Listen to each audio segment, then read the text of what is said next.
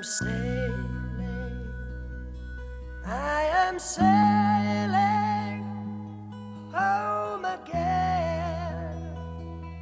Cross the sea, I am sailing stormy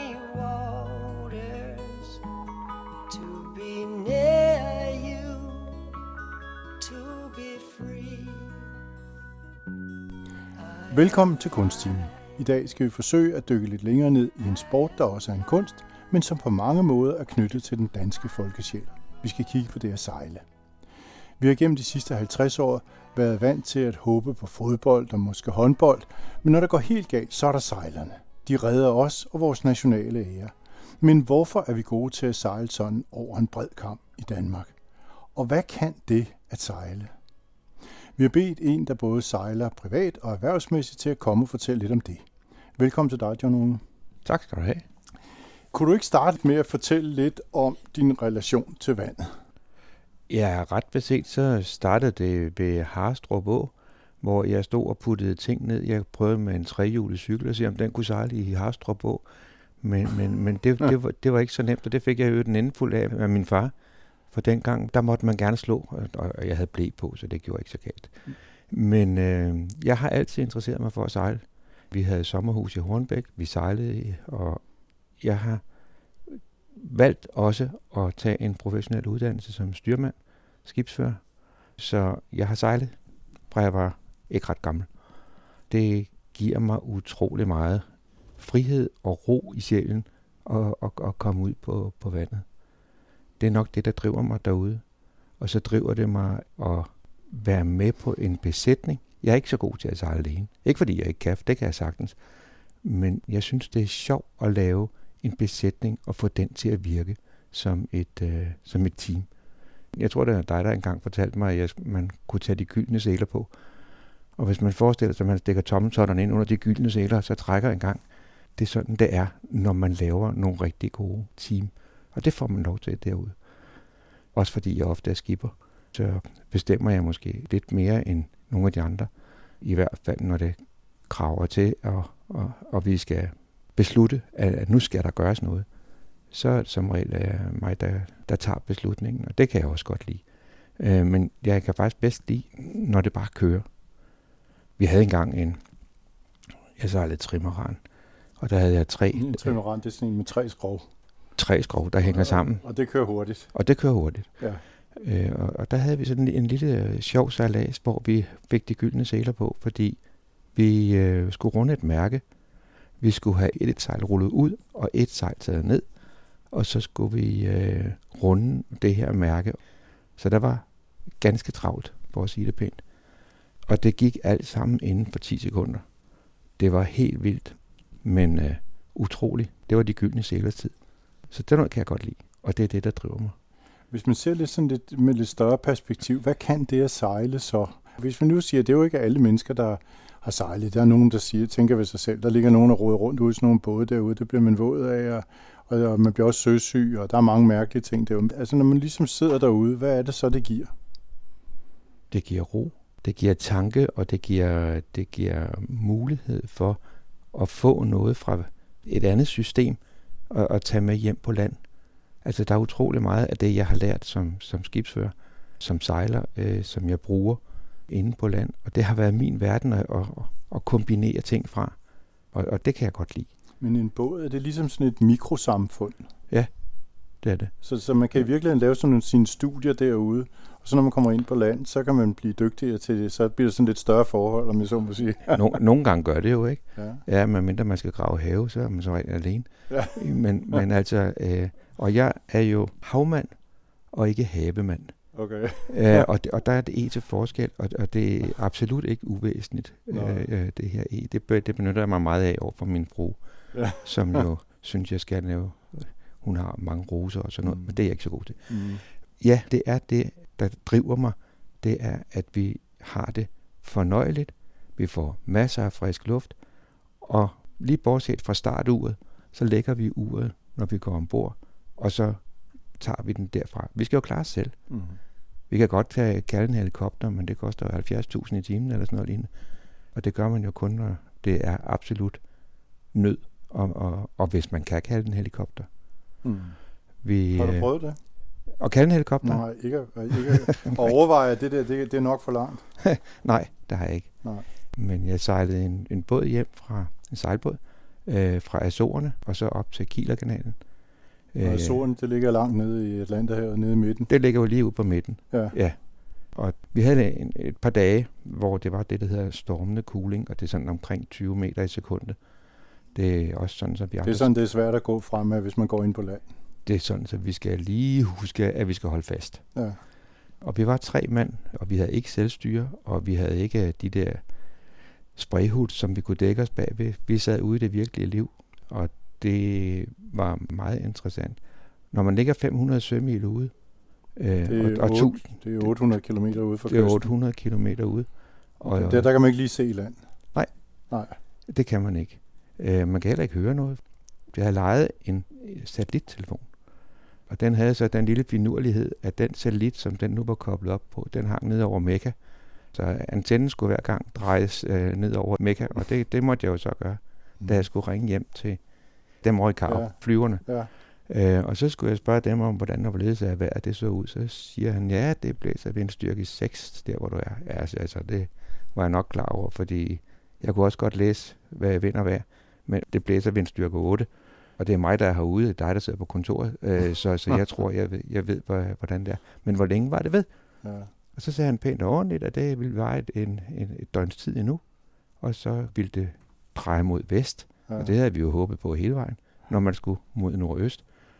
Og det gik så også. Mm. Og så kom vi fint hjem. Mm.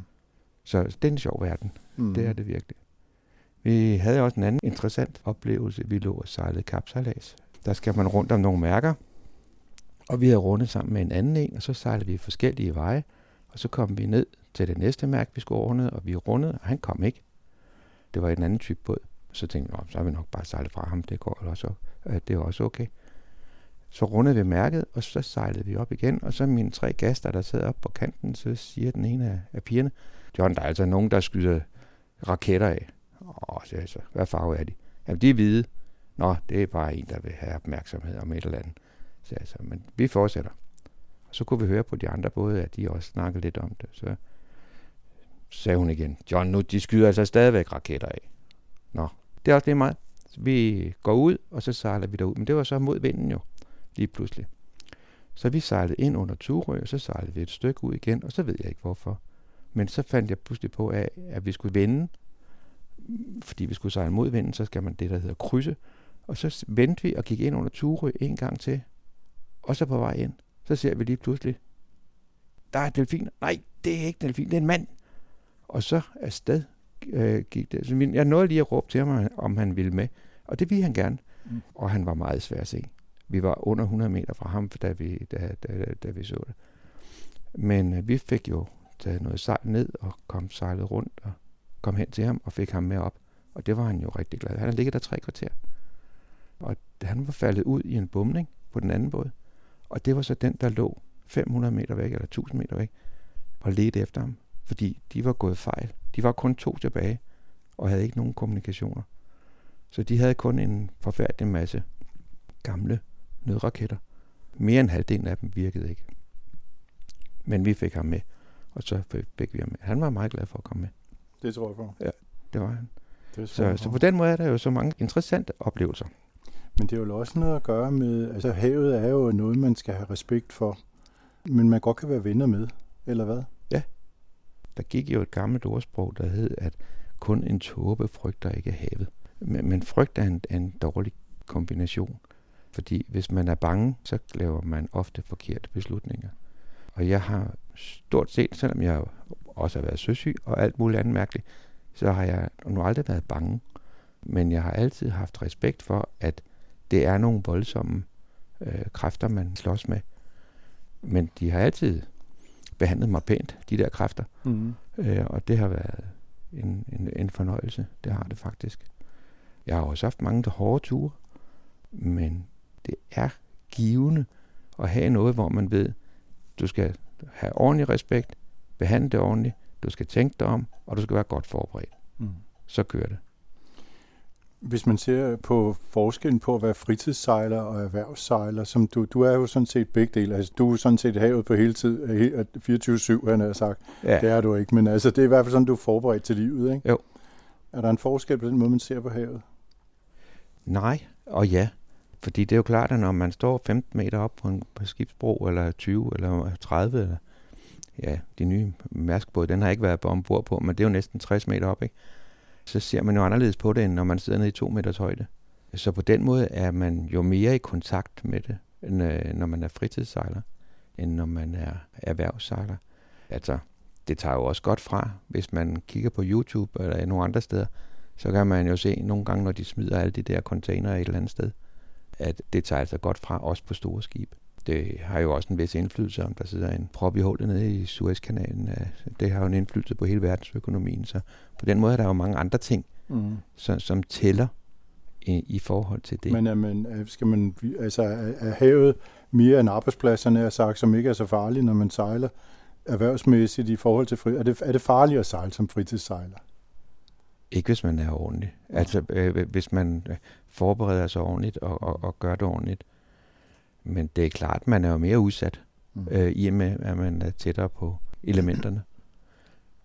Konkurrence, det er nogle gange det gode, og andre gange så er det måske knap så godt. Men hvis vi nu antager, at konkurrence det er at finde essensen af noget, ja. hvordan forbereder man sig så på en kapslæs?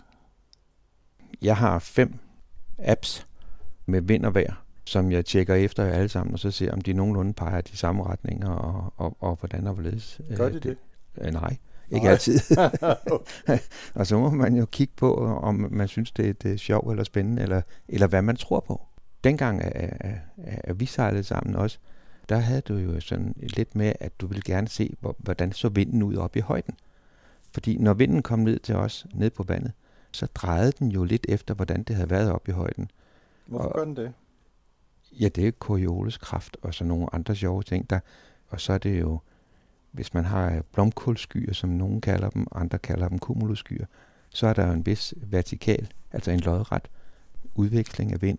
Og det vil sige, at det, der kommer op fra, det kommer ned, og så laver det øh, skævheder i den almindelige vind. Og det, der kan også være fronter. Altså, alle hører det jo i, i radioen eller i tv, med, altså nu kommer der en kold front, og nu kommer der en varm front, og det er jo vældig spændende. Nogen ved også så, hvordan det gør. Øh, nu bliver det koldt. Øh, jamen, det er så ikke det eneste, fordi vinden drejer også. Og alle de ting skal man forberede sig på, når man skal sejle kapsalæs. Man skal også være forberedt rent, både håndteringsmæssigt. Hvordan håndterer vi båden? Hvem laver hvad? Hvem er gode til de pladser? Eller skal man rotere øh, en gang imellem, for ligesom at vide, når jeg laver den der fejl, jamen så påvirker det på en anden fejl. Og, og, og, og sådan noget der. Så skal man kunne nogle regler. Jeg tror, det var Anne-Marie øh, Rendom, som jo vandt guld her til Olympiaden. Uh, hun sagde, at det er en af de sportsgrene, hvis ikke det er den sportsgren, der har flest regler overhovedet. Og det gør jo så, at der er også lige nogle ting, man, man, man skal tage med også, som, øh, Altså, hvis man ikke overholder reglerne, så er det jo ligesom at have en sandkasse, hvor man har hævet alt sandet ud af kassen. Altså, så kan man ikke lege sandkassen. Og hvis man overholder reglerne, øh, Øh, og det har man jo så i olympiaderegi øh, dommer på, som dømmer med det samme. I gamle dage var det protester, og så skulle man ind og forklare bagefter og alt sådan noget der. Det var meget interessant. Og nogle gange så havde man jo i hvert fald ikke den samme opfattelse. Og, og dommeren behøver jo heller ikke at have den samme opfattelse som de to, der har været i kambolage. Men der bliver så dømt, og, og, og det, det er så den måde, vi, vi gør det på. Mm. Det der med de der vindspringe, det er jo det, man vinder på, er det ikke? Jo, mm. det er der, de store det er øh, det, gevinster står. Det er der, de står. Ja. Så man skal altså have sådan en, kan, kan man godt se sådan noget? Altså, når nu med en sejler står der og kigger ud over vandet, kan de så se sådan et vindspring? Ja. Det kan de godt se. Det er ikke altid, den gør, ligesom man, man, man, man, man troede, man havde set. Øh, men altså, Paul Elstrøm, han var jo en særdeles dygtig sejler og udvikler, altså han står jo stadigvæk for mange af de modeller, de bruger til at lave sejl i dag. Han kunne se de der vindspring øh, på en ganske særlig måde. Og som folk siger, jamen han er jo altid heldig. Ja, øh, eller også har han været derude så meget, han har brugt så mange timer på vandet, han var blevet dygtig. Mm. Og han var særdeles dygtig endda. Så han kunne lægge sig i forhold til vindspringene så man fik mest muligt ud af dem. Han var altid til den rigtige side, eller næsten altid i hvert fald. Øh, så på den måde, så er der mange øh, overvejelser om, når vi skal op mod vinden, eller skal med vinden, skal vi gå til højre, eller skal vi gå til venstre, eller skal vi lige ud, eller hvordan skal vi øh, håndtere det her?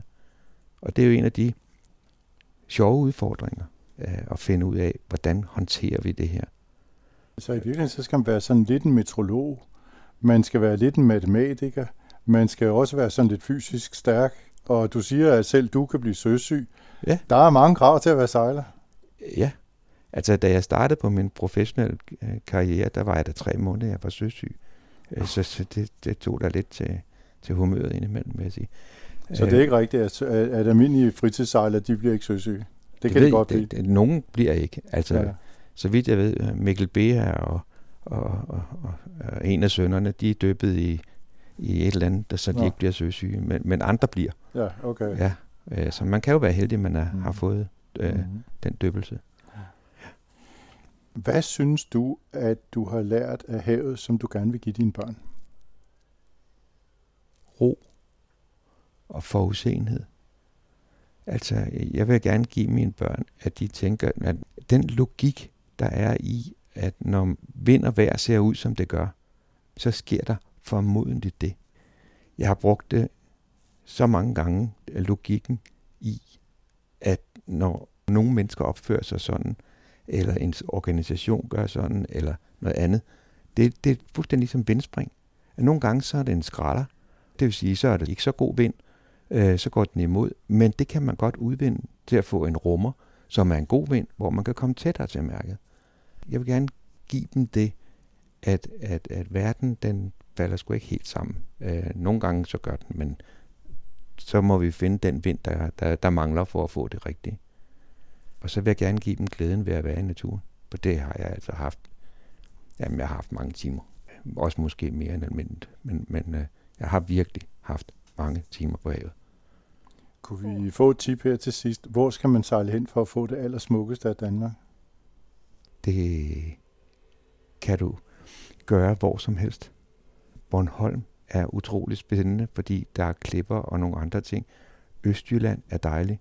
Sydfynske Øhav, som jeg har min almindelige gang i, øh, er utrolig dejlig. Limfjorden er dejlig. Vestkysten er noget mere barsk, men dejlig på sin måde. Nordsjælland, altså jeg, jeg synes faktisk, hvis man gider at åbne øjnene og, og se det, man, der er foran en, så tror jeg, at man får den store glæde ud af det. Det er ikke bare et spørgsmål om, at masser af fart og, og masser af, af motorer og sådan noget der. Det er et spørgsmål om at, at være der, hvor man er, og kigge ud af øjnene. Mm. Det er også derfor, jeg har briller på. Når man nu sejler om vinteren, er det flottere, eller er det ikke så flot som om sommeren? Hvad, hvad synes du om det? Det er noget andet. Det er noget andet. Ja. Mm-hmm. Og det er igen det der med at, at åbne øjnene. Altså, vinteren er jo tung luft. Det vil sige, at man skal mindske sejl som regel lidt før, fordi øh, den trykker hårdere. Vinteren er utrolig klar, medmindre det tisser ned. Og det gør det jo nogle gange. Nu har jeg vintersejlads på programmet i år. Båden ligger i vandet.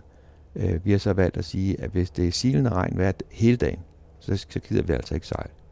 Det er vi blevet for gamle til. Men hvis vi øh, har en gode dage, så kan man jo se ufattelig langt. Og man får nogle helt andre oplevelser, end man gør på en varmedisdag, som er 30 grader. Mm. Det er meget dejligt. Så det er et spørgsmål om at klæde sig på, så kan man faktisk sejle hele året, hvis man har lyst til det. Jeg har også sådan en speciel øh, flydedragt, der er særlig isoleret og, og, og sådan nogle ting der, Mm. som jeg sejler med om vinteren. Mm. Jeg tror, vi fik et indblik her i en national idræt, sejlsporten. Tusind tak til dig. Det var John Runge, Selv tak. og i teknikken havde vi Jytte Nordholt, og mit navn er Michael Jensen.